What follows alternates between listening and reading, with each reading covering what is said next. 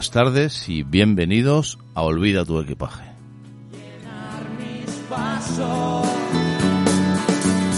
Un programa de Radio Utopía en el 107.3 en FM y a través de tres www.radiotopía.es.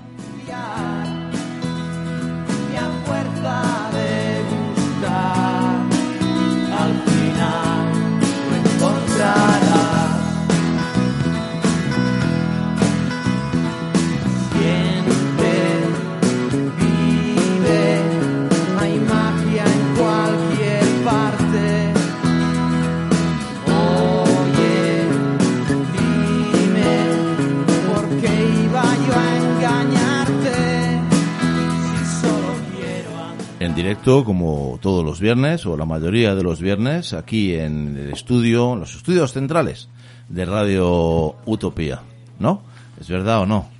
Y se ríen por aquí porque, no sé, algo les debe de chocar. Muy buenas tardes, queridos amigos invitados, para hablar esta tarde de, poesía, ¿no? Eh, Diego, Diego, ¿qué ha pasado con tus camisas, tus jerseys bellos, tal? ¿Qué tal? ¿Cómo estás? Buenas tardes. Sol, buenas tardes. Hola. Eh, Cristóbal. Buenas tardes, compañeros. Aquí desde los estudios centrales de Radio Utopía, me celebro comunicar que me han puesto una cadera nueva y con ello muchos poetas que he podido leer en todo este periodo de convalecencia. Bueno, bueno, pues ah, por eso estás así. Por eso estoy así de contento. Está contento, Cristóbal. Te vemos espléndido. sí. Te vemos espléndido. Bueno, vamos a ver qué pasa cuando leamos a Silvia Plath. Va a bajar la ¿Cómo llegamos al final del programa, no? No sé, de momento empezamos con buenos ánimos. Bueno, Mica, que no te he dicho el nombre. Muy buenas, tardes. Y ya habéis mencionado que vamos a hablar esta tarde de Silvia Plath, ¿no? Eh, estadounidense, nacida en Boston en el año 1932 y fallecida en 1963 con, con solamente 30 años. Eh, después hablaremos creo que no nos va a quedar más remedio de su muerte. Fue poeta, también escribió eh, alguna novela, o una novela también, otra que dejó inacabada, eh, recibió varios premios póstumos. Estuvo casada con el poeta Ted Hughes, ¿no? Eh, que era británico. Y bueno, su, su familia, interrumpirme cuando queráis, ¿no? Porque bueno, es, un, es una familia singular, ¿no? El padre de origen alemán, especialista en la entomología, ¿no? Especialista en insectos, en, definitiva, ¿no? Eh, y bueno, pues eh, ella, Silvia, tuvo una infancia pues muy vinculada a la naturaleza. Ella dijo en alguna ocasión que su gran tragedia fue haber nacido mujer, ¿no? Eh, tuvo un novio, el novio le fue infiel, Después eh, Silvia estudió en la universidad, obtuvo alguna beca, eh, viajó a Gran Bretaña, la, estuvo becada en la, por la beca, ¿no? en la Universidad de Cambridge, ¿no? Allí conoció a, a, este poeta que conocíamos, que mencionábamos antes, Ted Hughes, ¿no? Y se casaron en 1956, es decir, la conoció en febrero y se casaron en junio, ¿eh? Vivieron, trabajaron después en una temporada en Estados Unidos, eh, bueno, tenían algunos amigos, como la también poeta eh, Anne Sexton. Silvia Plath se suicidó, Anne Sexton también se suicidó, ¿no? Eh, el suicidio, luego hablaremos, pero fue una sombra que planeó en aquella, en su entorno, de forma casi constante. Y bueno, mm, si queréis, pues paramos aquí un poco para hablar también de sus, de sus libros, ¿no? Eh, fundamentalmente El Coloso, Ariel, Cruzando el Agua, Tres Mujeres, Árboles de Invierno, y luego la recolección de todos sus poemas, ¿no? La, compilación, poemas completos, ¿no? Después también La campana de cristal, es el con el seudónimo Victoria Lucas, y algunas otras obras en prosa como son sus diarios, cartas y demás. Y cuentos para niños. Y cuentos para niños, que eso no lo tenía yo aquí en, en mis referencias. Ah, sí, sí, ahora sí, ahora sí. Ahora sí, ahora ya me aparece. Bueno, yo ya he hecho mi trabajo. Sí, bueno. Hasta luego. Ya, que, ya que yo, propuse yo a Silvia Plath, pues abundamos un poco, ¿no? Eh, por ejemplo, en la infancia, el, el, padre muere cuando ella es, es joven. Yo no, creo que tuviera 10 años cuando muere el padre. Efectivamente. La figura del padre tiene que ser una figura eh, alemán, hemos dicho, ¿no? Pues debe ser un, debería ser un señor, un hombre rígido y, bueno, pues de mentalidad alemana, ¿no? No sé incluso si, si, el hombre a lo mejor incluso fue soldado o participó a lo mejor en, en la Segunda Guerra Mundial.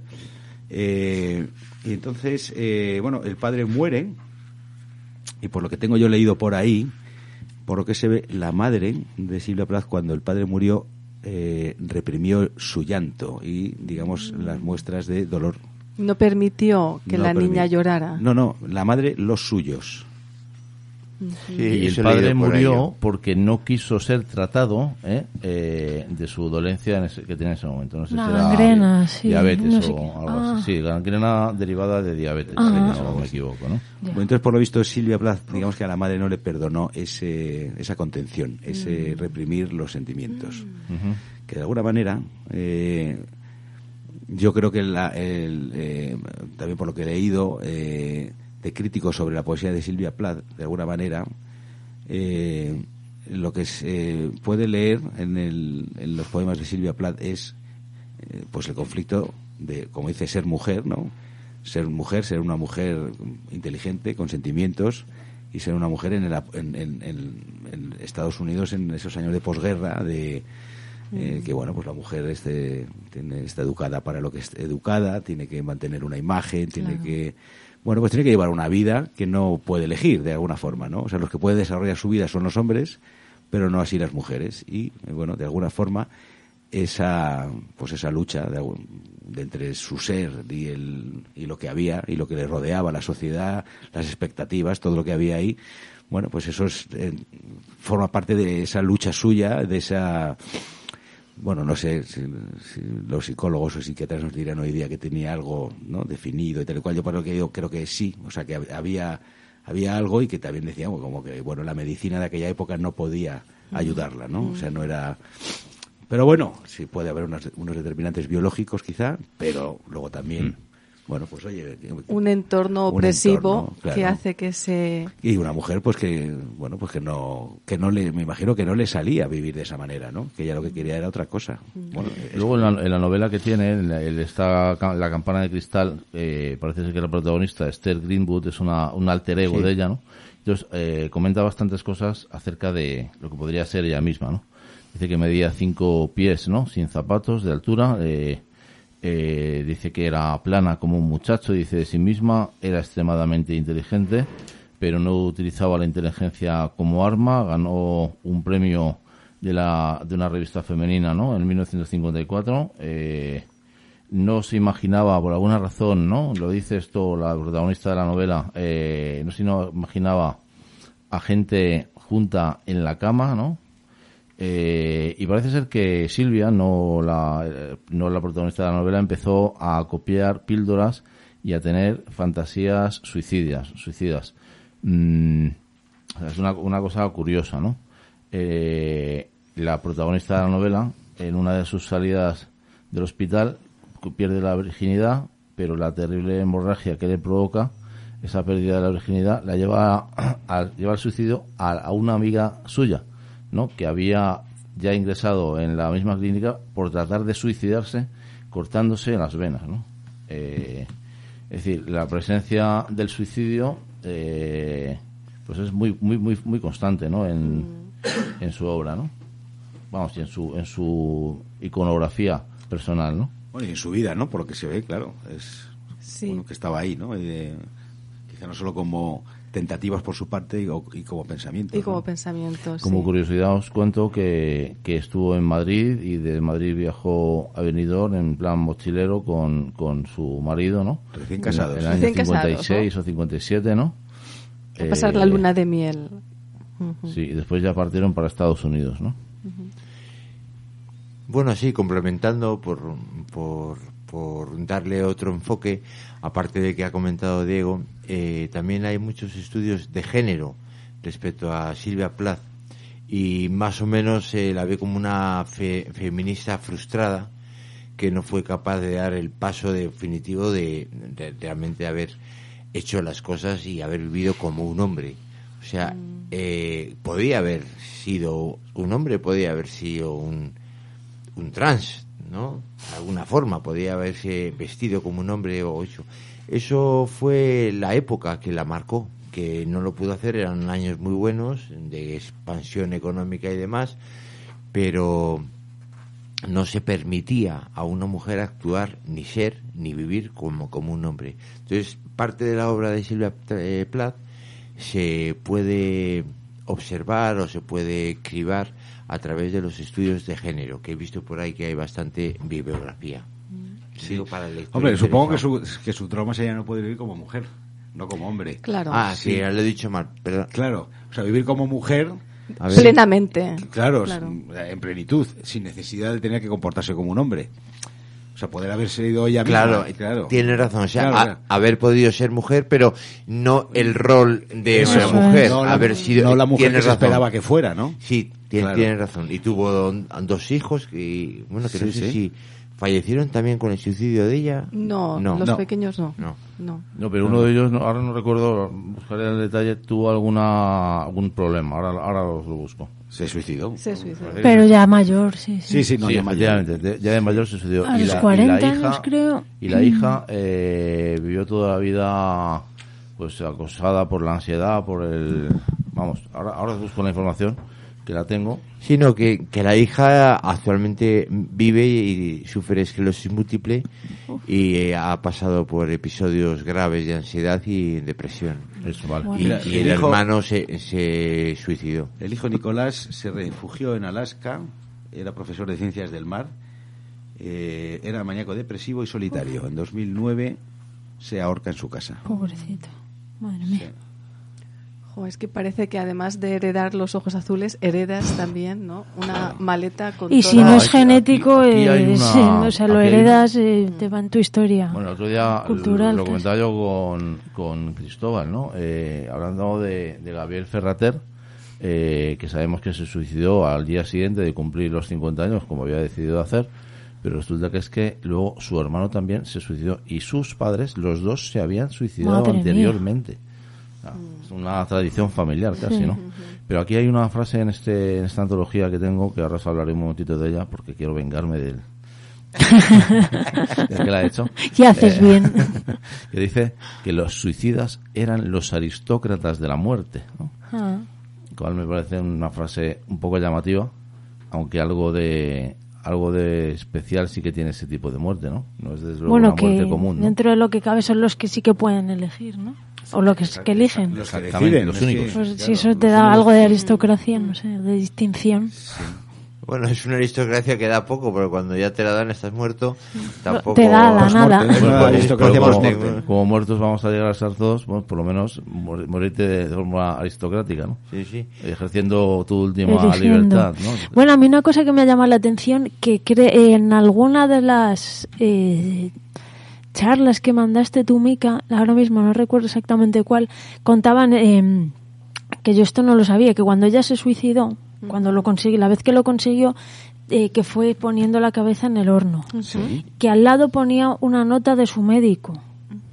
No, eso no lo habéis leído. O sea, ella se suicidó, pero dejó, bueno, pues esto que se dice, ¿no? El desayuno a los hijos y justo al lado, en lugar de una nota de suicidio, dejó el teléfono de su médico y bueno, como que hacían ahí la conjetura de a lo mejor solo estaba llamando la atención.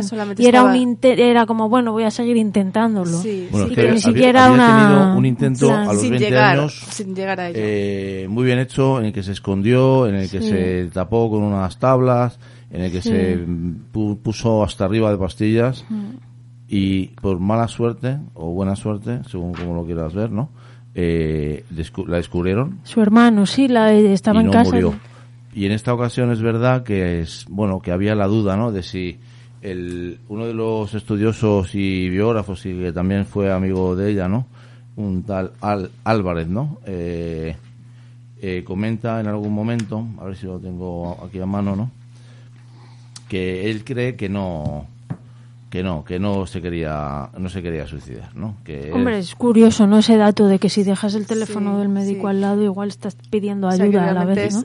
Es, una llamada de atención, ¿no? Un, si queréis os leo lo que dice este hombre, dice que fue para ella un intento de salir del desesperado callejón sin salida en el que le había situado su propia poesía. Mi opinión es que se arriesgó sin cuidarse de si ganaría o perdería y perdió, ¿no? Y más gente, eh, gente allegada, ¿no? A, a Hughes, por ejemplo, ¿no? Que también se plantean que si quiso realmente o no quiso o matarse, ¿no? Dice que su- suicidarse es una petición de alivio, ¿no? Y no se puede olvidar, dice, la forma en que se bordea el placer y el triunfo en, el, en el- la obra de, de Silvia, ¿no? Si queréis os cuento un poco los acontecimientos, las circunstancias concretas de su suicidio. Parece ser que tenía costumbre de levantarse temprano para escribir antes de que sus hijos eh, estuviesen despiertos y hacia las seis de la mañana dejó pan con mantequilla y leche en el cuarto de los niños. Cerró la puerta y la ventana de la cocina, sellando bien las rendijas con toallas. Abrió el horno, metió la cabeza y dio el gas. En aquel piso helado, su marido viviendo con otra mujer, dice, ajeno por completo a ella y a sus hijos, ¿no? Y ella acabó muerta y dice uno de sus críticos, triunfante, completada, definitiva y desafiante. Había contratado una niñera eh, para hacerse cargo de los niños, que llegó a las nueve, no pudo conseguir que la abrieron y después unos obreros al final le ayudaron a entrar. Había un olor a gas eh, espantoso en todo el edificio, incluyendo uno de los inquilinos que vivía debajo de ella, ¿no? Y como decís, eh, en la mesa una nota. Por favor, llamen al doctor tal, seguido de un número de teléfono del doctor, ¿no? Entonces, de algún modo es como que pasó su vida jugando a la ruleta rusa. Totalmente. Hasta que llegó un momento en que Bueno. ese tiro sí que te llevaba bala, ¿no? O sea, que ahí sí que... Yo no sé, o sea, aquí dejan ver como que eso va también una como algo estético, algo poético de jugar con la muerte. Yo creo que eh, si lees los poemas y la, yo me he leído La campana de cristal y me da la sensación todo el rato de una chica tan traumatizada Mm. constantemente por todo lo que ha vivido, que es más como realmente mm, querer quitarse de en medio. O sea, de tanto Dejar- sufrimiento. dejar ¿eh? de sufrir, ¿no? Dejar de sufrir. O sea, no lo veo en absoluto como como en plan, bueno, voy a jugar, voy a ver, o la estética que pueda tener esto, del triunfo de- sobre la muerte. Yo creo que era un sufrimiento, vamos, genuino. Bueno, está claro además que las circunstancias de, de, de la muerte parece ser que estaba con poco dinero, con muy poco Claro, dinero y de una depresión continua. Es, es decir, y yo estoy de acuerdo Con con, lo dos que niños dices. muy pequeños, sola, totalmente Cuando- sola, con su cuando- familia en Estados Unidos, que era su madre, que tampoco era genial. Cuando tuvo su primer intento de suicidio, fue ingresada en el hospital psiquiátrico, eh, donde sufrió electroshocks Sí. como terapia, ¿no? Eso es lo que cuenta la campana de cristal y tiene algunos algunos poemas que hacen re- este que se llama lifting facial, escayol- escayolada, o sea, hacer muchas referencias a ese paso por el hospital y madre mía. Yo me planteo, y os hago esta pregunta a ver qué os, qué os parece a vosotros, ¿no? Si Silvia Plath no se hubiese suicidado, eh, ¿estaríamos hoy hablando de ella como, como poeta o no?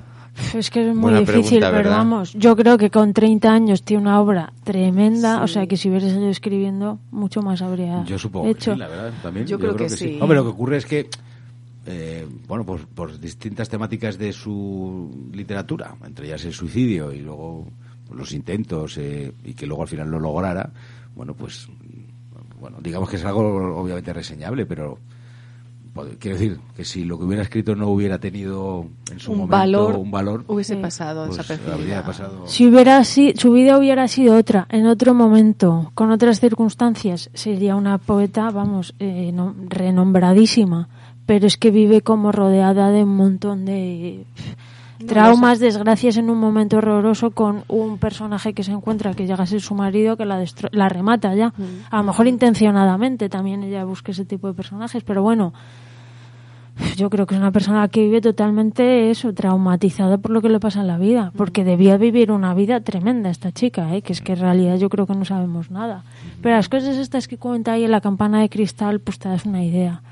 Chicas jovencitas de veintipocos años que se van a Nueva York con una beca, en colegios así como mayores, y viviendo la vida, a ver qué pasa, y, y no sabían nada de la vida. Y les podía pasar de todo. Pero, mm, ¿por qué os parece que la vida de Silvia es tan, tan extremadamente dura? A mí es que me- no digo que sea una vida por la in- fácil. primero por la infancia que debió llevar eh, pues una chica con una enfermedad mental como ahora podemos decir que la tendría. O sea esto ahora ya lo sabemos pero entonces no sabía ni qué era. Pero esta chica debía tener una enfermedad mental seria, desde joven. Desde Claro, y- cómo esa enfermedad mental la, Eh, la señalaría como una y no su mujer- vivencia no mujer- normal no no era una mujer normal. Claro. con la mm, no sé como con una que también lo decían en alguna conferencia con una ambición muy grande con una creencia muy grande en que ella era una creadora una artista una persona genial que yo creo que lo era. Y la necesidad de querer demostrar eso y a la vez tener una vida normal con un marido con unas con unos niños Sí, sí, con una y cosa- llegar a todo La, la necesidad ser de- la mujer perfecta, Claro. la creadora perfecta, la madre Claro. perfecta, la hija perfecta, con una chica que no tenía ni 30 años. Es Sí, que Claro, comparo perspectiva. con otras poetas de las que aquí hemos hablado como Ana Akhmatova, ¿no? Por ejemplo. Eso es una vida dura. O sea, eso es una En vida otro, en otro tipo de, sí, en otro Lo que tipo pasa de. es que yo creo dura. que No digo que la de Silvia, perdona, no, no- que no lo fuese, pero que, bueno. Eh, sí, yo creo que en otro tipo de escenario. también, ¿no? El- yo creo que, creo que el sufrimiento es inconmensurable, en el sentido de que Sí. para cada uno el su sufrimiento es el mayor. Claro. Entonces, que me imagino que el- la poesía del mundo occidental del siglo XX, pues no será nada dura la vida del, del- en fin, de los poetas. Bueno, en general, quiero decir, si lo comparamos con la vida de- del resto del planeta de, a lo largo del siglo XX. Entonces, bueno, al final, pues cada uno tiene su sufrimiento, lo vive de Sí. una manera.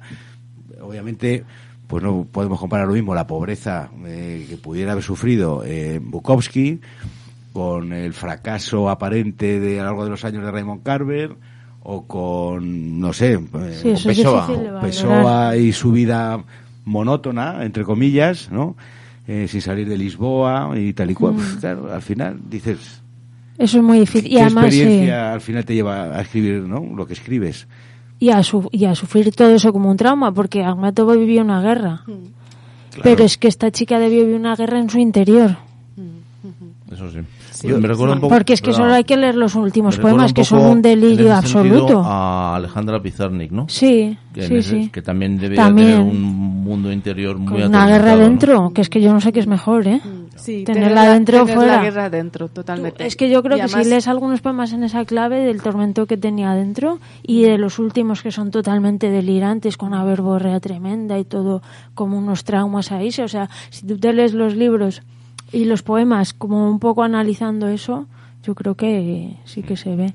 Yo en, en Yo, lo- en los diarios o en las cartas comentaba que, que ella necesitaba a su marido, a Ted Hughes, para abrirse, pa- para que le abriera Hmm. puertas en el mundo literario. Entonces lo que comentabas tú antes, Cristóbal, si ella en vez de ser mujer hubiese sido hombre, es que ahí ya no hubiese necesitado de otro, ¿no? Claro. O sea que, que ahí ella tenía esa, ese, ese reproche ante la vida, ¿no? Dice, es que necesito un hombre para que me vaya abriendo puertas, si no, no... Claro, No se me da la oportunidad. Ella se daba cuenta Podemos- ya entonces. Claro. Sí, sí. Es que podemos pensar que su, que su, digamos, su malestar si- psicológico o lo que sea pueda ser debido a un pasado, a un pasado efectivamente traumático con el padre, o pueda ser debido a un presente que marginaba a, a la mujer, a la mujer y sobre todo si era mujer de Yo o- diría que mar- no diría marginar, o sea, bueno, marginar, Sí. discriminaba, o sea, Sí. estaba en una, en una situación de inferioridad sí. a alguien que era superior. Entonces, eh, no sabemos cuál es la raíz de ese malestar, pero si hay algo que ya que podemos decir es que su malestar personal, no sabemos por qué causas, se de- disemina por toda la obra. Porque es que yo no me he encontrado un poema alegre. Mm. sí, alguno tal, pero sí, en general es Leo, todo devastador. Leo cuando me dais Sí, venga, vamos la a empezar ya. También estás tú, igual estamos en Vamos, la página vamos. porque... Vamos sí. a ¿Qué, darle. qué número es? tu Cien- po- Ah, mira, 143. mira, muy bien, el Cristóbal, aquí estamos, mira. Yo también lo 140. tenía. Ah, sí, sí, es que, es que Venga, fíjate, dale. Es, es cosa, ¿verdad? ¿Qué cosa, verdad? No es azar. No es azar, No no. es azar. No, a ver, Ah. desarrollalo. Desarrollalo. De El es sentido de lo que veníamos diciendo se plasma vertical, aquí. ¿no? Además que está Diego Lamas para luego leerlo en inglés. ¿eh? Porque el inglés se le da mucho mejor que el ruso, aunque... Pero no- lo he dejado en casa el inglés. Vale, bueno, soy vertical, pero preferiría ser horizontal.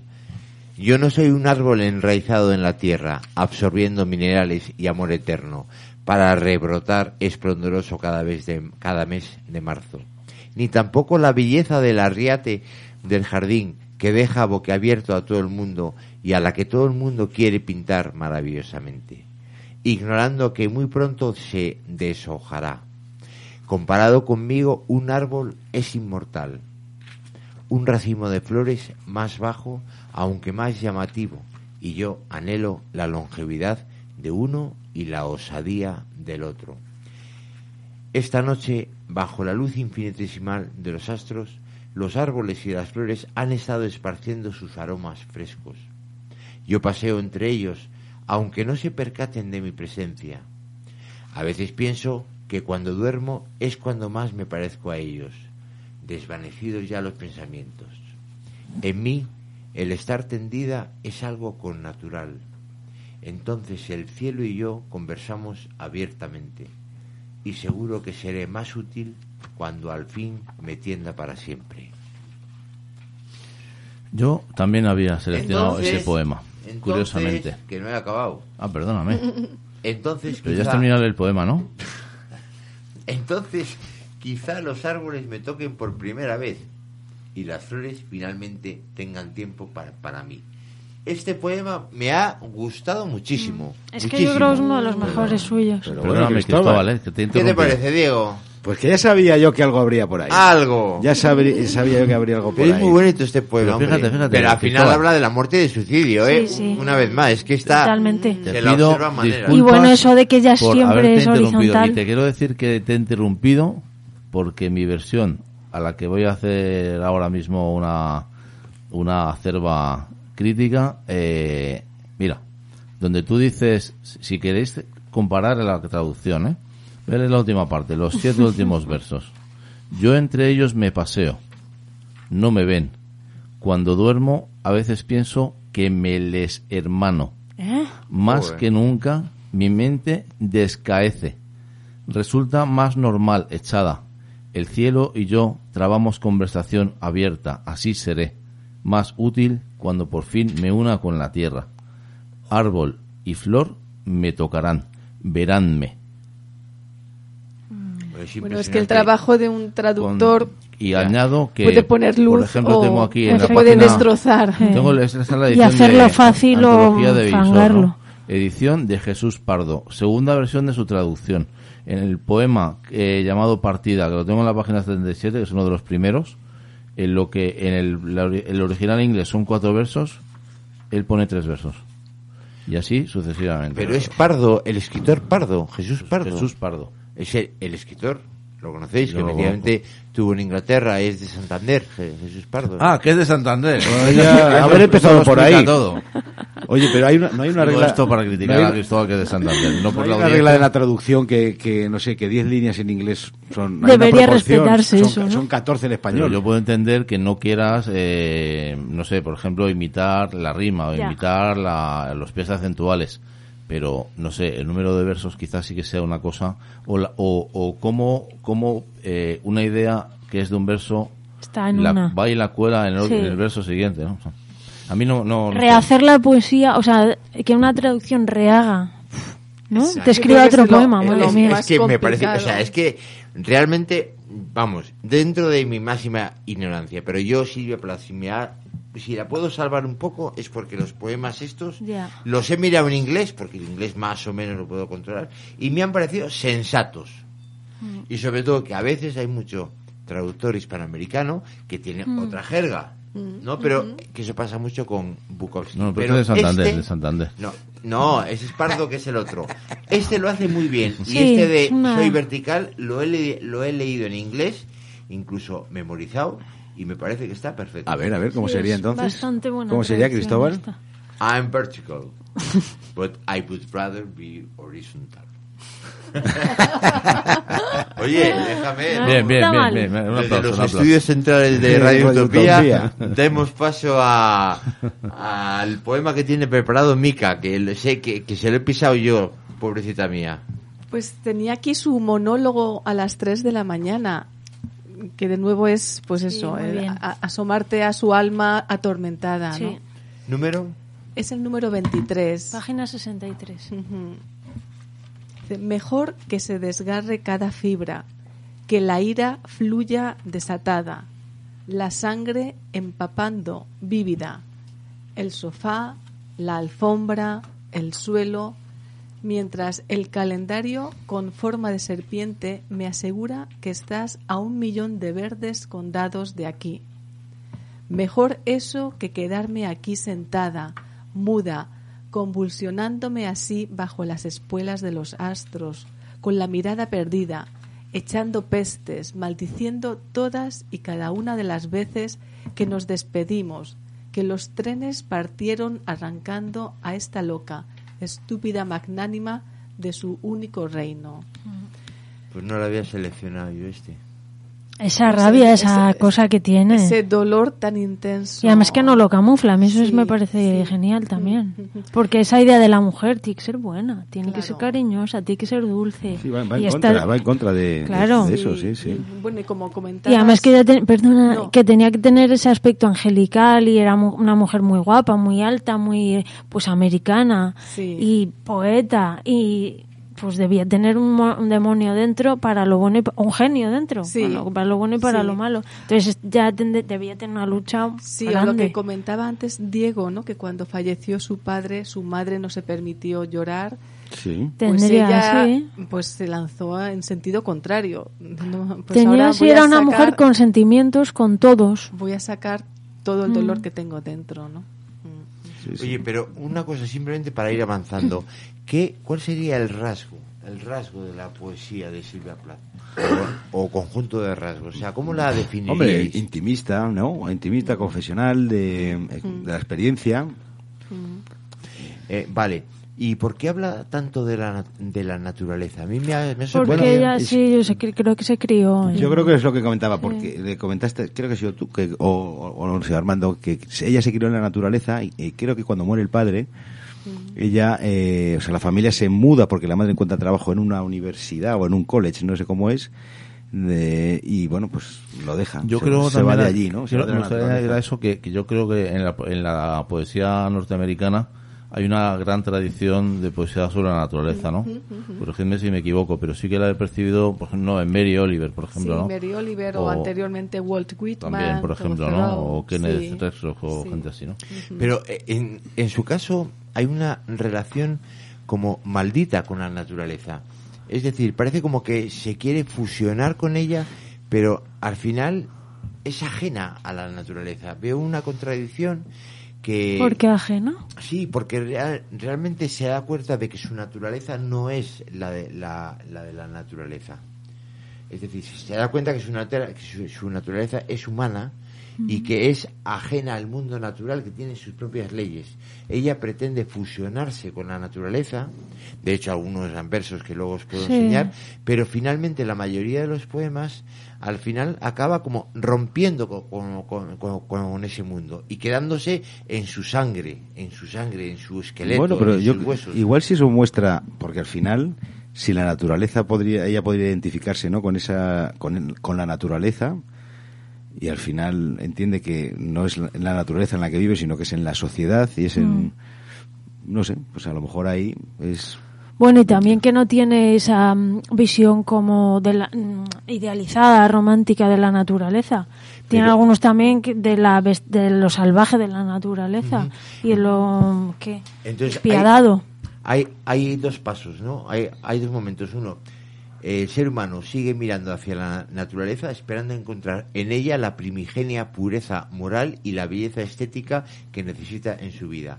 Plath busca en el mundo natural la armonía y paz interior que le faltan. Puede ser. Pero pronto, el segundo paso, pronto se da cuenta de que no solo se encuentra, no solo encuentra indiferencia, sino también una hostilidad ante la Sí. cual se siente vulnerable.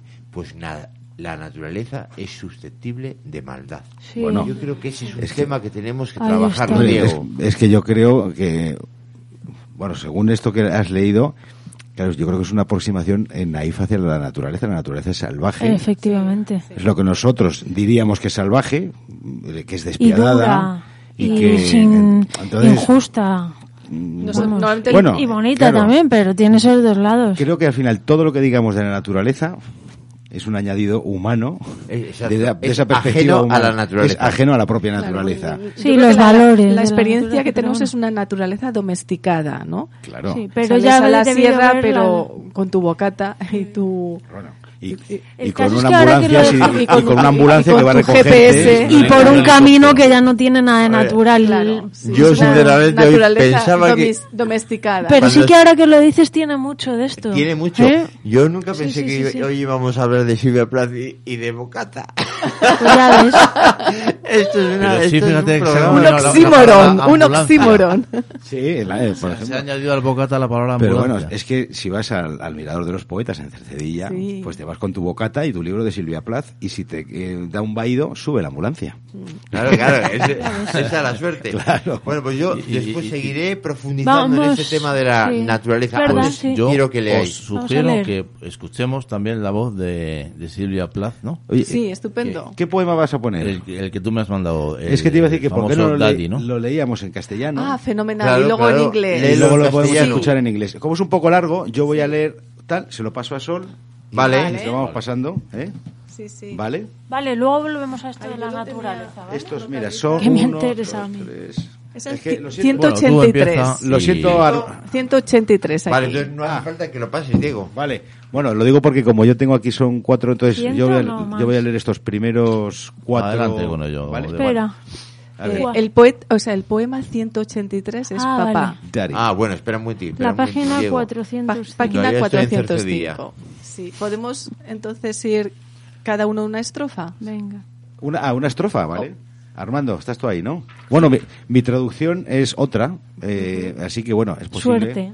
No, hombre, yo esta creo que está bien. Adelante, Esta es de. Jordi 12, si no recuerdo mal. Ya Bueno. no, quiero decir que a ver si... Mm. Bueno, está escrito el Día de la Hispanidad, el 12 de octubre, ¿eh? Por cierto, digamos que... Yo creo que lo tuvo que, presente. eh, el sábado de la semana que viene se cumplirían 60 años Sí. del fallecimiento Eso comentábamos antes. de, sí. de Silvia. El día Silvia 11 de Vamos con el poema, Diego. Vale. Eh, papi, ya no, ya no, ya no me sirves, negro zapato en el que llevo 30 años, viviendo como a un pie, blanco y pobre, sin atreverme a respirar o a chis. Ni a chistar ni a masticar. Papi, tenía que matarte, pero moriste antes de que me diera tiempo. Saco lleno de Dios, pesado como el mármol, estatua siniestra, espectral, con un dedo del pie gris, tan grande como una foca de frisco, y una cabeza en el insólito Atlántico, donde el verde vaina se derrama sobre el, el azul, en medio de las aguas de la hermosa Nauset. Yo solía rezar para recuperarte. Ak du. En tu lengua alemana, en tu ciudad polaca, aplastada por el rodillo de guerras y más guerras. Aunque el nombre de esa ciudad es de lo más corriente, un amigo mío, polaco, afirma que hay una o dos docenas. Por eso yo jamás podía decir dónde habías plantado el pie, dónde estaban tus raíces, ni siquiera podía hablar contigo. La lengua se me pegaba a la boca. Se me pegaba a un cepo de alambre de púas. Ish, ish, ish. Apenas podía hablar. Te veía en cualquier alemán y ese lenguaje tuyo, tan obsceno, una locomotora, una locomotora silbando, llevándome lejos como a una judía, una judía camino de Dachau, Auschwitz, Belsen. Empecé a hablar como una judía, incluso creo que podría ser judía. Las nieves del Tirol, la cerveza rubia de Viena, no son tan puras ni tan auténticas. Yo, con mi ascendencia gitana, con mi mal hado y mi baraja del tarot, y mi baraja del tarot bien podría ser algo judía. Siempre te tuve miedo, a ti, a ti, con tu Luftwaffe, con tu por- pomposa Germanía, con tu pulcro bigote y esa mirada aria, azul centelleante. Hombre Panzer, hombre Panzer, ah, tú. Es que mi traducción es un poco diferente. No, sigo, sigo por aquí. Tú, el hombre del panzer, del blindado, no Dios, sino una esvástica tan negra que ningún, que ningún cielo asoma por detrás. No hay mujer que no adore a un fascista. Es la bota en la cara, el bruto y el bruto corazón de un bruto como tú. Papi, te veo junto al encerado en la foto que aún tengo de ti, la barbilla partida en vez de la pezuña, pero no menos demonio por ello, no menos aquel hombre de negro que rompió de un mordisco mi rojo corazón. Tenía diez años cuando te enterraron. A los 20 intenté morirme y así volver, volver, volver a ti. Pensé que con los huesos bastaría. Pero me sacaron del saco y me amañaron con, co- amañaron con cola. Y entonces supe lo que tenía que hacer. Creé una copia tuya, un hombre de negro, tipo Minecraft, amante del tormento y la, del tormento y la locura. Y dije sí, sí quiero. Pero, papi, se acabó. He desconectado el teléfono negro de raíz, las voces. Ya no pueden raptar, reptar por él. Si yo había matado a un hombre, ahora son dos. El vampiro que afirmaba ser tú y que me chupó la sangre durante un año. Siete años, en realidad, para que lo sepas. Así que ya puedes volver a tu tumba, papi. There's a stake in your fat black hair, and the villagers never liked you. They are dancing and stamping on you. They always knew it was you. Daddy, daddy, you bastard, I'm through. Hay una estaca clavada en tu grueso y negro corazón, pues la gente de la aldea jamás te quiso. Por eso bailan ahora y patean sobre ti, porque siempre supieron eras tú, papi. Papi, cabrón, al fin te rematé. Pues si os parece, escuchamos la lectura de Silvia de este mismo poema. Daddy. You do not do, you do not do any more black shoe in which I have lived like a foot for thirty years, poor and white, barely daring to breathe or to chew. Daddy, I have had to kill you. You died before I had time, marble heavy, a bag full of God, ghastly statue with one grey toe big as a Frisco seal and a head in the freakish Atlantic, where it pours bean green over blue in the waters off beautiful Nauset. I used to pray to recover you, ach du, in the German tongue in the Polish town, scraped flat by the roller of wars, wars, wars. But the name of the town is common. My Polack friend says there are a dozen or two. So I never could tell where you put your foot, your root. I never could talk to you. The tongue stuck in my jaw. It's stuck in a barbed wire snare. Ich, ich, ich, ich. I could hardly speak. I thought every German was you. And the language obscene, an engine, an engine, chuffing me off like a Jew. A Jew to Dachau, Auschwitz, Belsen. I began to talk like a Jew. I think I may well be a Jew. The snows of the Tyrol, the clear beer of Vienna, are not very pure or true. With my gypsy ancestress and my weird luck, and my Tarok pack and my Tarok pack, I may be a bit of a Jew. I have always been scared of you, with your Luftwaffe, your gobbledygoo, and your neat moustache, and your Aryan eye, bright blue. Panzerman, Panzerman, oh you, not God but a swastika, so black no sky could squeak through. Every woman adores a fascist, the boot in the face, the brute, brute heart of a brute like you. You stand at the blackboard, Daddy, in the picture I have of you, a cleft in your chin instead of your foot. But no less a devil for that, no, not any less the black man who bit my pretty red heart in two. I was ten when they buried you. At twenty I tried to die and get back, back, back to you. I thought even the bones would do. But they pulled me out of the sack and they stuck me together with glue. And then I knew what to do. I made a model of you, a man in black with a Mein Kampf look and a love of the rack and the screw, and I said, I do, I do. So, Daddy, I'm finally through. The black telephone's off at the root. The voices just can't worm through. If I've killed one man, I've killed two. The vampire who said he was you and drank my blood for a year. Seven years, if you want to know. Daddy, you can lie back now. There's a stake in your fat black heart. and the villagers never liked you. They are dancing and stamping on you. They always knew it was you. Daddy, daddy, you bastard, I'm through. Bueno, pues seguimos en la radio, en Olvida tu equipaje. Los estudios bueno, centrales. los estudios centrales, como, como no podía ser de otra manera, luego están los periféricos, ¿no? bueno, no, no, no, hay un estudio No, totalmente. otro porque- estudio. Sí, sí. yo, eh, hemos trabajado a veces en los estudios que tenemos en, Sánchez Vallecas. Alguna vez hemos estado trabajado en los del Pimpollar. Bueno, aquí poco a poco, ahora que estamos saliendo de la recesión, aumentan las, vamos- vamos las oficinas. Vamos mejorando. Bueno, pues no sé qué os parece. Es un poema muy emblemático de, Sí. de Silvia Plath, ¿no? Eh, a mí me parece una vendetta este poema, ¿no? Sí, Eh, yo no creo que esto sea rea- para nada realista, no me parece una percepción. Es matar al padre, ¿no?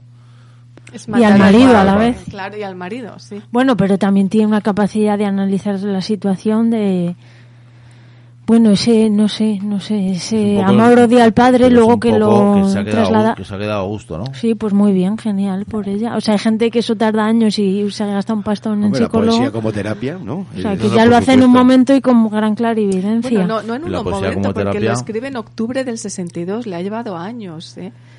Sí. Sí. que- Sí, pero bueno, que es octubre ahí, del- pero y que lo está bien consigue, cla- que al sí. final lo consigue. Cuatro meses antes de morir. Cuatro- exacto, unos Pero con antes de 30 morir. años la mayoría de la gente eso, si es que sí, lo sí. hace. Pero vamos, que le costó quitarse de Sí. encima la sombra del padre. Pero ve ¿no? claramente también eso y que ese monstruo que podía haber en el padre se lo ha, lo ha reproducido en su marido. Mm, Sí, sí, sí, sí. Bueno, Pero yo, yo lo del marido tenemos el dato que nos has comentado antes, pero yo, claro, yo tampoco sé si realmente, eh, o sea, si esto, quiero decir, si esto era así o, o sea, Ted así. Hughes. Bueno, pues que Ted Hughes hiciera listas a todas a sus mujeres, no sé de. Sí, eso está ahí, sabemos- eso está ahí. pues y bueno, también hay, yo creo que a la- hay a la- una... a, a su segunda mujer, pero vamos, hombre, no le he leído los Bueno, diarios. eh, Ted Hughes supongo- eh, quemó muchas cosas, de, destruyó muchas cosas de Silvia Plath, o sea, que es que hay No, no, muchas en cosas que igual no concreto, el- sabemos. Particularmente el quemó la parte en que hablaba de él, ¿no? Efectivamente. Sí. Y bueno, ya este hombre lo que... A ver, tampoco es una parte que me apetezca hablar y prefiero leer eh, poesías, mujer, la verdad. venga, lee, lee, Pero bueno, que si dos personas que te- con las que has estado se han suicidado, igual ¿Qué? Lo se dejas- debe lo- plantear Lo dejas ahí, ¿no? qué ha ahí lo hecho. dejo, ¿no?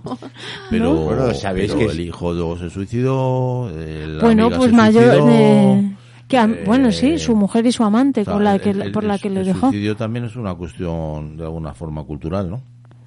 Sí, Sí, sí, sí, ahí sí, hay un pero cuando te ca- estás con dos mujeres y las dos se suicidan, No, si a mí, a- quiero decirte, si yo, esa- como que esa sospecha realmente la tengo, pero tampoco sé, quiero decir, Nadie si sabe. Pero también, no, nadie también sabe, recordemos pero bueno. que cuando se suicida Silvia Plath, eh, ya hace dos años que no está con el marido, ¿eh? Cierto. O sea que... Sí, no, eh, claro, pero, y, claro, se- y- pero luego con la que está se suicida. Pero fue una, una influencia negativa TED para Silvia, pregunto. un catalizador. un- Es decir, eh, Hombre, lee sus en poemas. La conferencia de Laura Freixas comentaba eh, Lee este poema el hecho de que, de que ella también quería ser un- una genia, ¿no? O sea, Mm. él es un genio. Ahí ya está el tema genio. este, Entonces sí, hay un- de- como hay un, un Los papeles, ¿no? sí. El hecho de, de, yo no quiero ser tu musa, yo Sí. quiero estar a tu altura, Claro. siendo también una creadora, ¿no? Sí. Y ahí hay un... Pero, ese, pero eso sería sacable a él, quiero decir, ella le trataría como si él fuera. Quiero decir, que, ¿sabe lo que digo? O sea, e- él, él, eh, potenciaba esa imagen o esa percepción que tenía ella de ser inferior. Mm, entiendo. Es posible, bueno, no eso lo no sé, lo sabemos no lo sabemos. tampoco. A ver, con un, pa- un padre como el que nos ha descrito, ¿no? O por lo menos con una, una percepción del padre como la que nos ha descrito, eh, no creo que la raíz de, ese, de esa mirada sea de Ted, ¿eh? Pero, Como eran no. otros Pero si al final dice el- Claro, pero lo que también. ¿Cómo dice que no? Cristóbal es que culturalmente en ese momento Claro, es que era no así. se esperaba de una mujer eso, ¿no? el Claro, ser poeta, se espera que No, seas no, esposa de un poeta. ¿no? Eh, co- como mucho. Claro. Yo estuve leyendo el fin de semana, ella se suicida un domingo, creo que es, Creo que es un lunes. eh, un lunes. Entonces, el, el, el viernes, ella le escribe una carta a Ted Hughes que, mm, bueno, cosas del correo eh, de aquella época. Ella la, creo que la echa el buzón el viernes y a él le llega el mismo viernes. Y entonces él va eh, cuando recibe la carta va, digamos, rápidamente a casa de Silvia Plath para hablar con ella. Entiendo que por el contenido de la carta. Tienen una, una fuerte discusión a raíz del, del, bueno, pues de la carta que le envía y tal. Ella entiendo que esperaba que le llegara el lunes, pero le llegó el viernes. En, en- en el transcurso de esa discusión, ella, por lo visto, tira la carta al fuego, se quema la carta y bueno, y luego se suicida dos días después. Él va preocupado. Entiendo por lo que yo le digo que él va preocupado, interesándose por ella, para saber que está bien, que tal y que cual.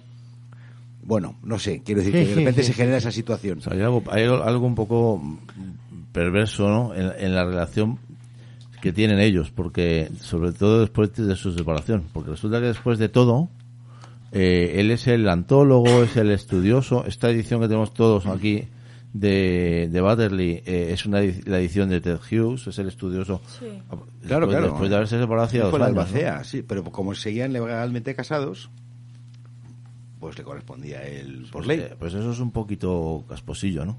Por decirlo. Bueno, Hombre. y todo lo que no sabemos que Bueno, haya podido di- destruir. dividió las ganancias con la madre de Silvia Plath, creo. Ted. Bueno, es que, es que estamos haciendo lectura muy Sí. biográfica, que que, leer. que está bien. ¿eh? Es inevitable Vamos también, yo creo que es leo el inevitable. un poco, por ejemplo. 165, ¿me Venga. permitís? Vale. Que es Altercado. Ciento... Es ya, el poema 165 en la página 357. Altercado, pero que también el traductor comentaba en las notas que podría ser la, la traducción una bronca, bronca de, de pareja, altercado o bronca de pareja. Dice, ¿cómo se solidifican los elementos? La luz de la luna, este risco de Creta en cuya cornisa yacemos, espalda contra espalda. Oigo ulular un búho desde su frío añil. Vocales intolerables me atraviesan el corazón. El niño se revuelve y suspira en su cuna blanca. Abre la boca, pidiendo. Su carita está tallada en madera roja y sufrida. Y además las estrellas, irradicables, duras, un roce, repulsivo y quemante. No puedo ver tus ojos.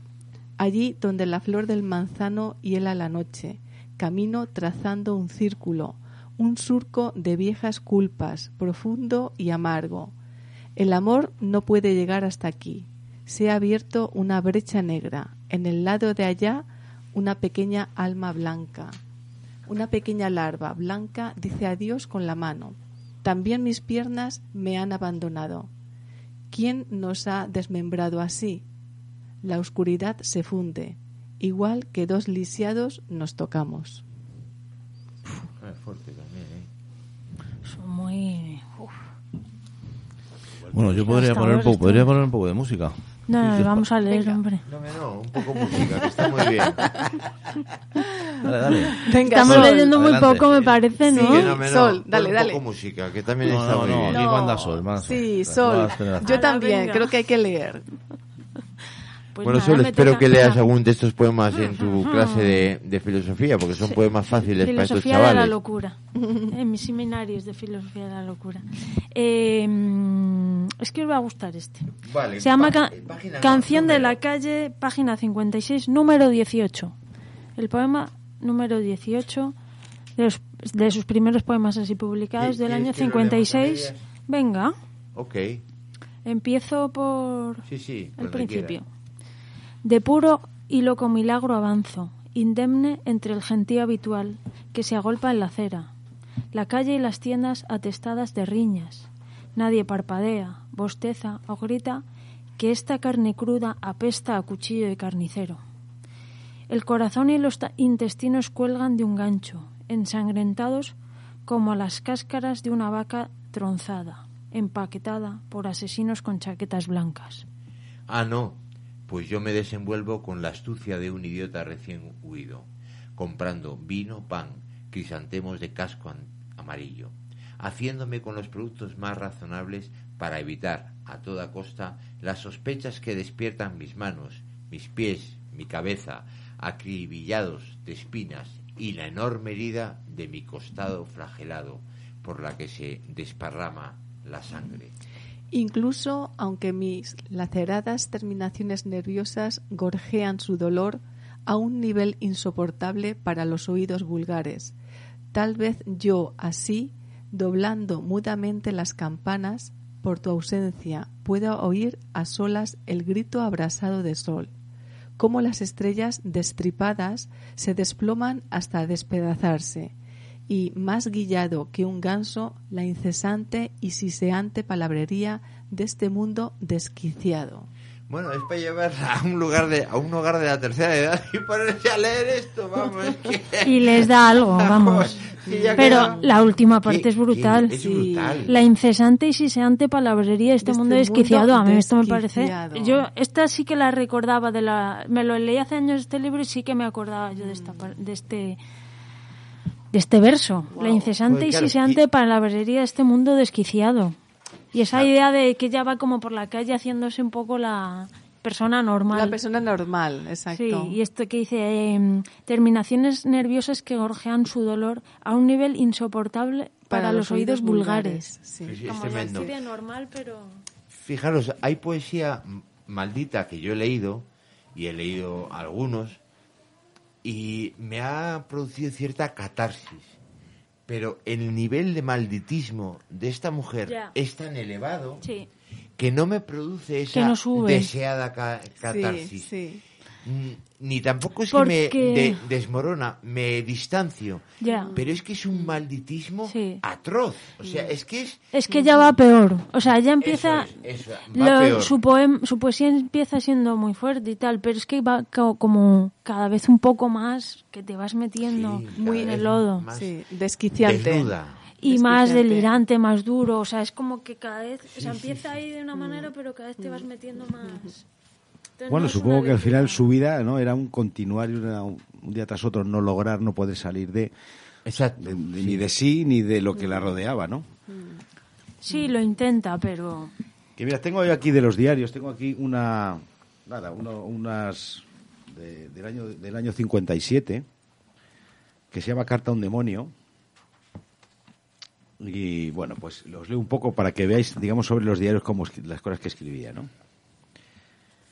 Dice, aunque estaba agotada no podía dormir, yacía con los nervios a flor de piel, oyendo los quejidos de mi voz interior. y ahora, y ahora habla su voz interior, ¿no? Ah, no eres capaz de dar clases ni de hacer nada, no eres capaz de escribir ni de pensar. Y seguía echada, resistiendo a duras penas esa racha de negatividad, pensando que la voz era mía, parte de mí, y terminaría dominándome de algún modo y dejándome con mis peores pensamientos. Había tenido la oportunidad de combatirla, de ganarle día a día, pero había fracasado. No puedo ignorar al yo homicida. Ahí está. Lo huelo y lo noto, pero no le haré, no le daré mi nombre. Tengo que someterlo. Cuando dice no lograrás dormir, no eres capaz de dar clases, tengo que hacer caso omiso y seguir adelante, darle un puñetazo en plena nariz. Su mayor arma es y ha sido la imagen de mí misma como una mujer de éxito en todos los sentidos, en lo que escribo, en las clases y en la vida. En cuanto huelo el fracaso en el rechazo de alguna revista, en las caras de desinterés de mis alumnas, cuando me, cuando me embrollo o cuando percibo frialdad y rechazo en las relaciones personales, me acuso de ser una hipócrita y de fingir ser mejor de lo que soy. Una mierda, en el fondo. Soy una mediocre y puedo vivir siendo una mediocre. No tengo el doctorado, ni libros publicados, ni experiencia docente. Tengo un trabajo de profesora. No puedo exigirme ser mejor profesora que cualquiera de los docentes que conozco y que tienen doctorados, libros publicados y experiencia. Lo único que puedo hacer es día a día esforzarme por ser mejor profesora que el día anterior. Bueno, y sigue, digamos. Es que debía tener un nivel de exigencia esta mujer consigo misma. Pero una autoestima muy baja, ¿no? Y una autoestima es lo muy que baja. yo veo, sí, ¿no? a la percepción- Porque parece que al sí primer viento también. hace Sí. pum y, se- y- y- y Sí. cae abajo. Supongo Sí, que sí, es la no. mezcla esa de grandes expectativas porque sabe que es capaz, pero también al final, pues, Madre mía, joder, debía de vivir. Por eso yo digo que debía tener un sufrimiento Sí, sí, no de la reali- de lo que es en realidad, objetivamente, lo que vivía, sino cómo ella lo, Sí, sí, sí. lo sí. vivía. Bueno, es que en realidad para sobrevivir hay que tener, y lo dice por ahí, por algún sitio, ¿eh? una coraza. Una coraza frente al mundo. Ella Sí. habla en algún poema que, que recuerdo haber leído. Sin embargo, su coraza, no sé por qué, por lo que estamos hablando de su relación con Ted o por lo que fuera, era muy endeble, muy vulnerable. Entonces, Hombre, bueno, claro, todo también, o sea, este hombre la ha engañado continuamente. O sea, eso llamen si la persona mejor que te, con quien te puedes apoyar te engaña. O sea, es como una, un añadido, ¿no? A su a sus inseguridades y tal. O sea, yo creo que. pues, Hombre, pero hay personas que mejor- frente a ese engaño coge y se va o, o- Bueno, o tal, pero, pero ella es misma igual se ahora, revuelve, pero entonces- Que se revuelve, se revuelve Sí, mucho sí, en, sí, en- sí. en Mira, su sangre. voy a leeros otro par de dos pasajes más del diario, Sí, sí, sí. que son de dos días, eh, dos días seguidos, 22 de julio. Eh, además que esto, esto es cuando está en Benidorm, 22 de julio y 23 de julio del 56, ¿vale? El 22 escribe, todo va de maravilla en este nuevo sitio, tengo la sensación de que es la fuente de una vida y una escritura muy creativas y de que lo será aún más en las próximas 10 semanas. Ted, vivir con él es como estar escuchando un cuento eternamente renovado. Tiene la inteligencia más asombrosa e imaginativa que he conocido. Nunca había disfrutado de condiciones tan propicias. Un marido brillante e increíblemente guapo. Por fin pasaron los días exasperantes de pobre satisfacción egocéntrica por conquistar a hombres insignificantes y cada vez más fáciles. Una casa tranquila y amplia donde nada me perturba, ni el teléfono ni las visitas. El mar al cabo de la calle y las montañas a nuestro alrededor. Un pleno bienestar mental y físico. Cada día nos sentimos más fuertes y más vivos. Esto es del 22 de julio, ¿De qué año? 56. Mm. Y bueno, en su eh, luna de miel en Benidorm. de miel. Sí, en ahí escribe, yo creo que en ese Eh, momento escribe... muy buenas, sí, sí, sí. sí. eh, Pero eh, luego 56, 57, 50, pero hacia el 60 ya ahí empieza a bajar. Eh, bueno, esto, es- esta es eh, la entrada del día siguiente, en la que, por lo que nos indica aquí la editora, eh, la primera parte de esta entrada se ha perdido, ¿vale? Y pone, buceo en mi soledad. El dolor cada vez más profundo, muy lejos de las lamentaciones que inspiran las tempestades superficiales. El dolor que se clava, que corta como la hoja de una navaja y hace brotar la sangre oscura. Simplemente la nefasta conciencia de que el mal ha ido creciendo con la luna llena. Lo escucho rascarse el mentón, el rudito rasposo de la barba. No está dormido. Ojalá salga a dar una vuelta o no nos vamos a reconciliar nunca. Un poco más abajo. El mal crece bajo la piel y hace que no quiera tocarla. Me levanto, enfadada, y busco un suéter en la oscuridad. No puedo dormir, me ahogo. Me siento en el comedor, en camisón y suéter, y contemplo la luna llena. ¿Cómo saber cuánto tiempo queda antes de la muerte? Joder. Joder, En, en- en 24 horas, ¿no? Claro. Sí. O sea, es que es- Sí. Uno de los diagnósticos que se han establecido es eh, que posiblemente padeciese trastorno bipolar. Sí. ¿eh? Eh, Silvia. Claro, esto que estás leyendo son los diarios, ¿no? Es decir, aquí solamente vemos, pues eso. Eso sí que es terapia. Decías tú antes de terapia, ¿no? Eh, aquí me acuerdo que vi- vino una vez una poeta que decía, dice, la poesía no es terapia, poesía es arte, ¿no? Entonces, el diario es terapia, la poesía no debería ser Ya, terapia, no, ¿no? sí, no, no. O por lo menos no únicamente. Claro. Claro, Bueno, claro, hombre. Hombre, entre las diversas Otra utilidades se le puede dar esa utilidad terapéutica. Como cualquier otro tipo de cualquier otro, claro, como la pintura o Sí. como la, eh, la Claro. conversación, ¿no? Y yo creo que yo creo que para ella era ter- terapia, entre otras cosas, aparte Sí, por de- eso distingue claro, también, porque ¿no? se sentía mucho mejor y le daba forma a todo ese sentimiento y esa frustración eh, de la que estábamos hablando. Eso sí, es constante. Yo no me he de- leído los diarios, no, no sé en qué línea va, pero en- aquí, en cuanto a la poesía, es una y otra vez Machaque. y lo que os he comentado antes, ¿eh? su relación con la naturaleza, que Mm. ahora os, os voy a buscar algún poema que también son muy duros. Sí. O sea, el que te leí el otro día, ¿te, te acuerdas, que Armando? tiene Point Shirley. Ese es fuerte, es una... Puedo leer uno que se llama Malogros, que es un poco de esa... que De ese eh, palo. Bueno, del palo de... Está en los, es en los 60 y como que ella se da cuenta de que no... Que ¿Qué no está... Es el 124. Que se da cuenta de que no está escribiendo bien, que la cosa no está bien. Ah, dice ella, ¿eh? Hmm, Se llama Malogros y sí, es una época que al- yo al principio tengo muchos poemas apuntados y me gusta. Que se me había pillado el cable. Me gusta, o sea, al principio mm, reconozco que es una poesía que casi todos me están gustando y tal. Y a partir de los años 60 empiezo a notar que ya me cuesta más leer. Y ella lo dice aquí en el 27, 26 de, 124. 27 de junio del 60. Se llama Malogros. Dice, estos poemas no viven. Triste diagnóstico. Sus manos y sus pies crecieron bastante bien. Sus diminutas frentes se abombaron de tanto concentrarse. Si no salieron a deambular por ahí como la gente normal, no fue por falta de amor materno. Ah, no llegó a entender lo que les ocurrió. Tienen la forma, el número, todo cuanto precisan. Parecen tan apetecibles, conservados en su salmuera, sonriendo y sonriendo sin parar, sonriéndome a mí, y, sin embargo, sus pulmones no se inflan, su corazón no late. No son cerdos, ni tan siquiera peces, aunque tengan cierto aire de cerdo y de pez. Mejor sería que estuviesen vivos, y lo cierto es que llegaron a estarlo. Pero ahora yacen muertos, y su madre, casi muerta, de tanto como la desquicia. Saberlos ahí, mirándola estúpidamente y sin hablar de ella. Me parece así como una capacidad de analizar su propia... Estos poemas no viven. Triste diagnóstico.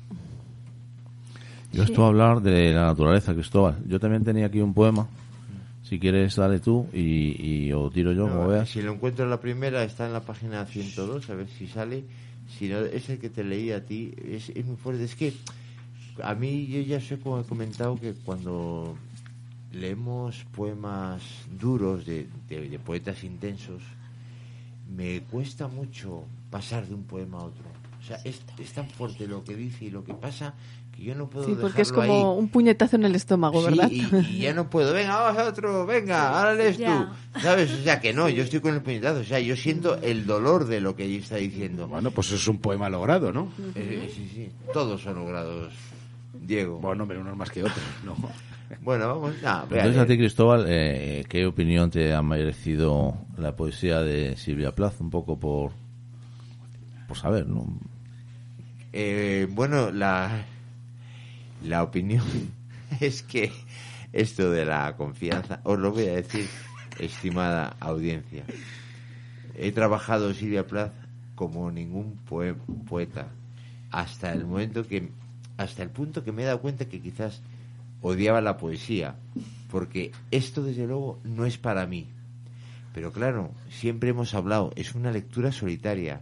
La lectura so- solitaria se difumina en la lectura comunitaria. Ahí estamos. La poesía Mm. vuelve, se hace más poesía en común, Estoy ah, en compañía. Sí, Esta A mí era, me a mí- era- era mi esperanza estos días. Claro. Hombre, a mí, a me ha costado mucho leerlo. También a lo mejor porque, a ver, yo he leído a Ariel, que son los, po- los últimos poemas. Y Eh, eso me cuesta y- mucho. y- y a, mí me estaba, a mí me ha costado mucho en el sentido de había muchos versos que no entendía, figuras, imágenes, metáforas. Yo decía, digo, "Pf, pues no sé, yo, no, aquí me veo, había partes del- de, los poemas que sí que me parecían estupendos, brillantes y tal, pero, pero como yo no acababa, pero bueno, hoy estamos aquí haciendo una lectura nueva. Exactamente. Mira, Con más alguien- ojos, al final es que es eso. Claro, claro, claro, claro.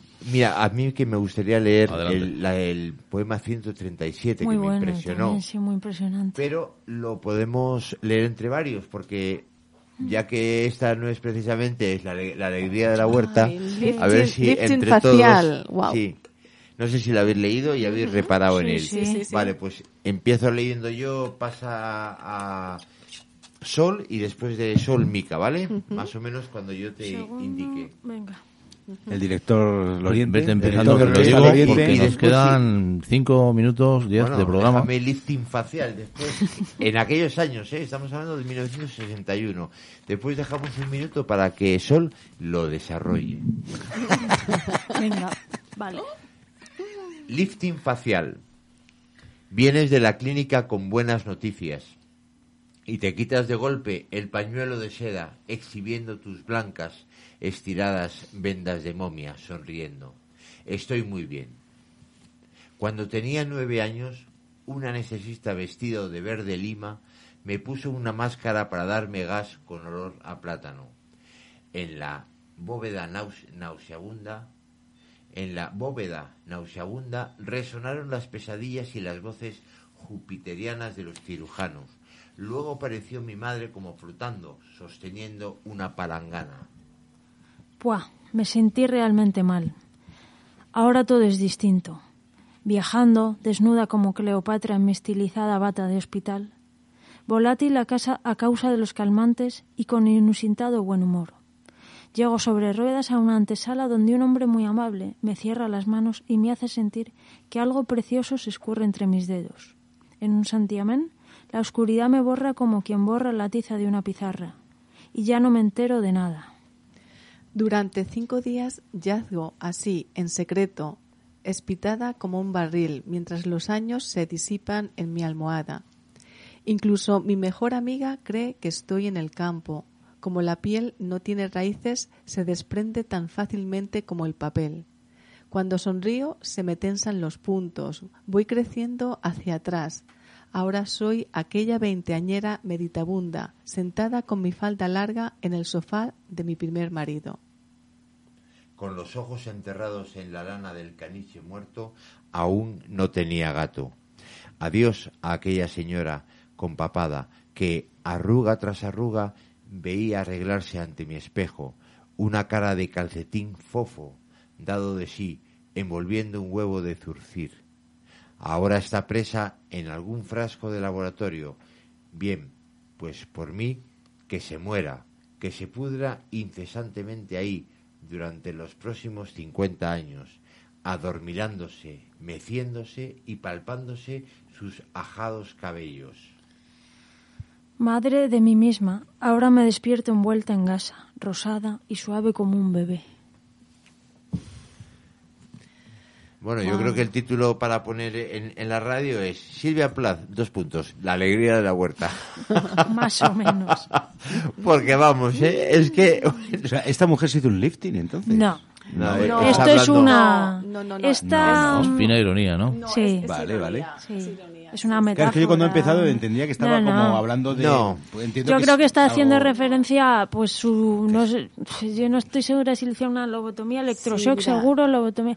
Esto, es, es que hay aquí un- una frase que sale en el libro de la campana de cristal, esta de la oscuridad me borra como quien borra la tiza de una pizarra. O sea, esto lo cuenta en la campana de cristal, que es cuando está contando lo que le suma el- las maneras que tuvieron de tratarle su enfermedad mental. Bueno, y aquí Que yo tengo anotado en electrochoques, clínicas, electrochoques. sí. Y yo no estoy segura si le hicieron lobotomía o qué. Igual El solo eso, pero bueno, solo. Pues bueno, eso. Solo, solo.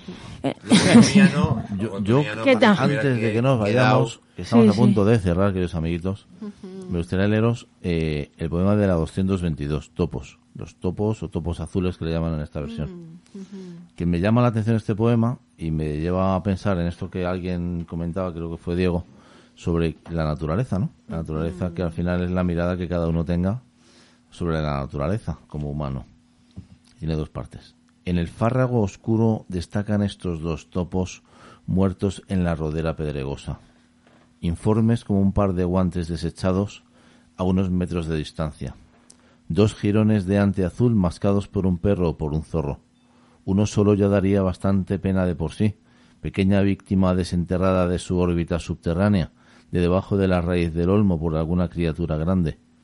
El hecho de que haya otro cadáver convierte en duelo el asunto. Dos gemelos ciegos mordidos por la vil naturaleza. La lejana bóveda celeste está sana y diáfana. Las hojas, al deshacer sus guaridas amarillas entre el camino y el agua del lago, no revelan ningún espacio siniestro. Ahora los topos parecen tan neutrales como las piedras. Sus morros en forma de sacacorchos, sus manos blancas, alzadas, fijas, en una postura familiar. Cuesta imaginar la clase de furia que los golpeó, ya disuelta como el humo de una guerra de antaño. La segunda parte. De noche estallan los gritos de la batalla en los oídos del veterano y de nuevo me introduzco en el suave pellejo del topo. La luz es mortal para ellos, los agosta. Mientras yo duermo, ellos se deslizan por sus estancias silenciosas, apartando la tierra con las palmas, zapadores, en pos de los gruesos hijos de las raíces y la roca. De día únicamente palpita la superficie del suelo. Aquí abajo uno está solo. Las manos descomunales van por delante preparando un sendero, abriendo las vetas, excavando en busca de apéndices, de escarabajos, lechecillas, fragmentos de cerámica, algo que comer, una y otra vez. Y de nuevo el paraíso. De la altura final están tan lejos, está tan lejos de la puerta como siempre. Lo que ocurre entre nosotros ocurre en la oscuridad, se desvanece, tan fácil y frecuentemente como el aliento. Pues yo tengo que decir que este es, aunque no me gusta del todo y me termina de convencer, este me ha gustado un poco. Yo, yo tengo que confesaros que me he quedado muy lejos de Silvia, ¿no? Eh, sí me ha interesado mucho su figura, sus vivencias, su, su biografía, ¿no? Pero su poesía, yo confieso aquí eh, públicamente que me ha pasado como a Cristóbal, que me ha hecho plantearme si a mí realmente me gusta la poesía o solo algunas, a- algunos algún tipo poetas, de ¿no? poesía, algunos ¿verdad? poemas. Algunos poetas. Algunos claro. poetas, pero ¿qué, qué- es que, que llamen poesía eh, a la poesía de Silvia Plath y a la de Gloria Fuertes, es que, es que me, parece... Bueno, pero sí. ahí, ahí está. ¿Qué No, no, que quieres me- decir? Ambas. No, no, Desa- me desa- encanta desarrolla la idea, Fuertes. desarrolla eso. Me encanta Gloria Fuertes, pero por ejemplo yo, por ejemplo nunca recomendaría a un adolescente, no por vulnerabilidad. Hombre, claro que no, claro Este- que no. Esta es una poeta mayor. Y dentro Hombre, de claro. los pro- programas hemos tocado poetas menores y mayores. Esta es una poeta mayor, eso está claro. Y a mí me cuesta mucho los grandes poetas. Y eso que no hemos entrado en Homero y en todos estos, ¿no? Pero, la verdad... Qué buena idea para el próximo programa, ni mira. ni en Uf, ya ves. francés, ni en Mallarmé. O sea, pero esta es una, una poeta, eh, palabras mayores, o sea, es una gran poeta, o sea, es, es de las de, de las difícilmente alcanzables. Por eso yo también comparto lo que dice Armando. Y no son lecturas fáciles, ni mucho No, menos, pero claro, si la poesía es solo lo que te lo lees y dices, ah, sí, pues entonces precisamente. nos dejamos muchas cosas No, fuera. pero ¿no? hay intermedios que te hacen pensar y esta hay, yo creo que Sí, por, el- no, por el claro, inglés, claro. yo creo que por el inglés también, ¿eh? Bueno, y experiencias vitales que también cuando cuentas Claro, ciertas claro, cosas claro. puedes estar tu vida totalmente, por suerte para ti, alejadísimo de De estas eso. cosas. Pues, entonces, pues bueno, propongo que dejemos que Diego, que ha sido el que ha propuesto Sí, a la autora, claro. sea el que cierre también, Venga. porque nos queda nada, un minuto para poner una canción, queridos amigos. Bueno, pues eh, este es, eh, eh, poema se llama Palabras, es del 1 de febrero del 1963, así que entiendo que es el último, o al menos el último que ella escribió y, y se publicó, ¿vale? Se titula Palabras. Hachas tras cuyo golpe el bosque reverbera y los ecos, ecos que viajan desde el centro como caballos. La savia aflora como el llanto, como el agua que persigue restablecer su espejo sobre la roca, que cae y se sumerge, cráneo blanco comido por las algas. Años más tarde me las cruzo por el camino. Palabras secas, sin jinete, el ruido infatigable de los cascos. Y mientras, desde el fondo de la charca, las estrellas fijas gobiernan una vida. Se puede decir Buen más poema alto, para pero no acabar. claro. hombre, espero que se pueda decir más claro. Te has lucido, Diego, con la propuesta. Hombre, eso, No- eso no- es- nos ha hecho pensar. eso, claro. Que eso que has dicho es, es la, la ironía de Silvia Plath. eh. Pues yo recomiendo su poesía, no es para todos, Sí. pero Bueno, bueno, es que sí. la poesía no es para todos. Es que la poesía... La poesía debería Yo ser, lo- debería ser para todos. debería No, ser. No no sé, sé, no sé. no Debería sé. ser para todos. Ahí, es que- ahí- ahí hay un programa. Podemos ¿eh? abrir un debate yo, yo creo que Bueno, y la cultura y la felicidad lectores. y la justicia, pero bueno. Lo que pasa es que nos estamos yendo. Yo creo que cada poeta tiene sus lectores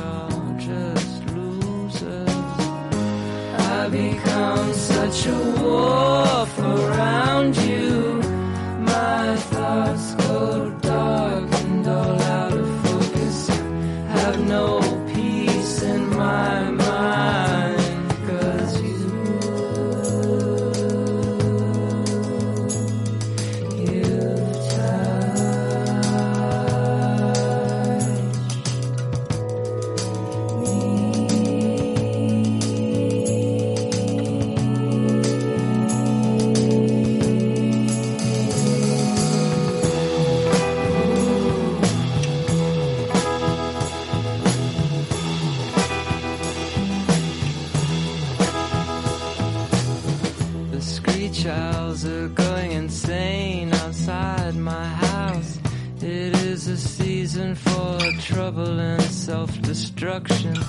All of my friends, they are falling apart. But not me, I'm in control.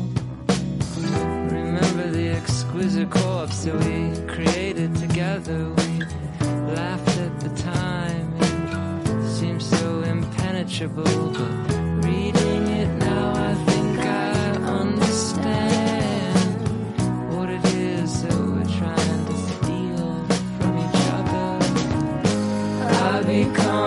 such a wolf around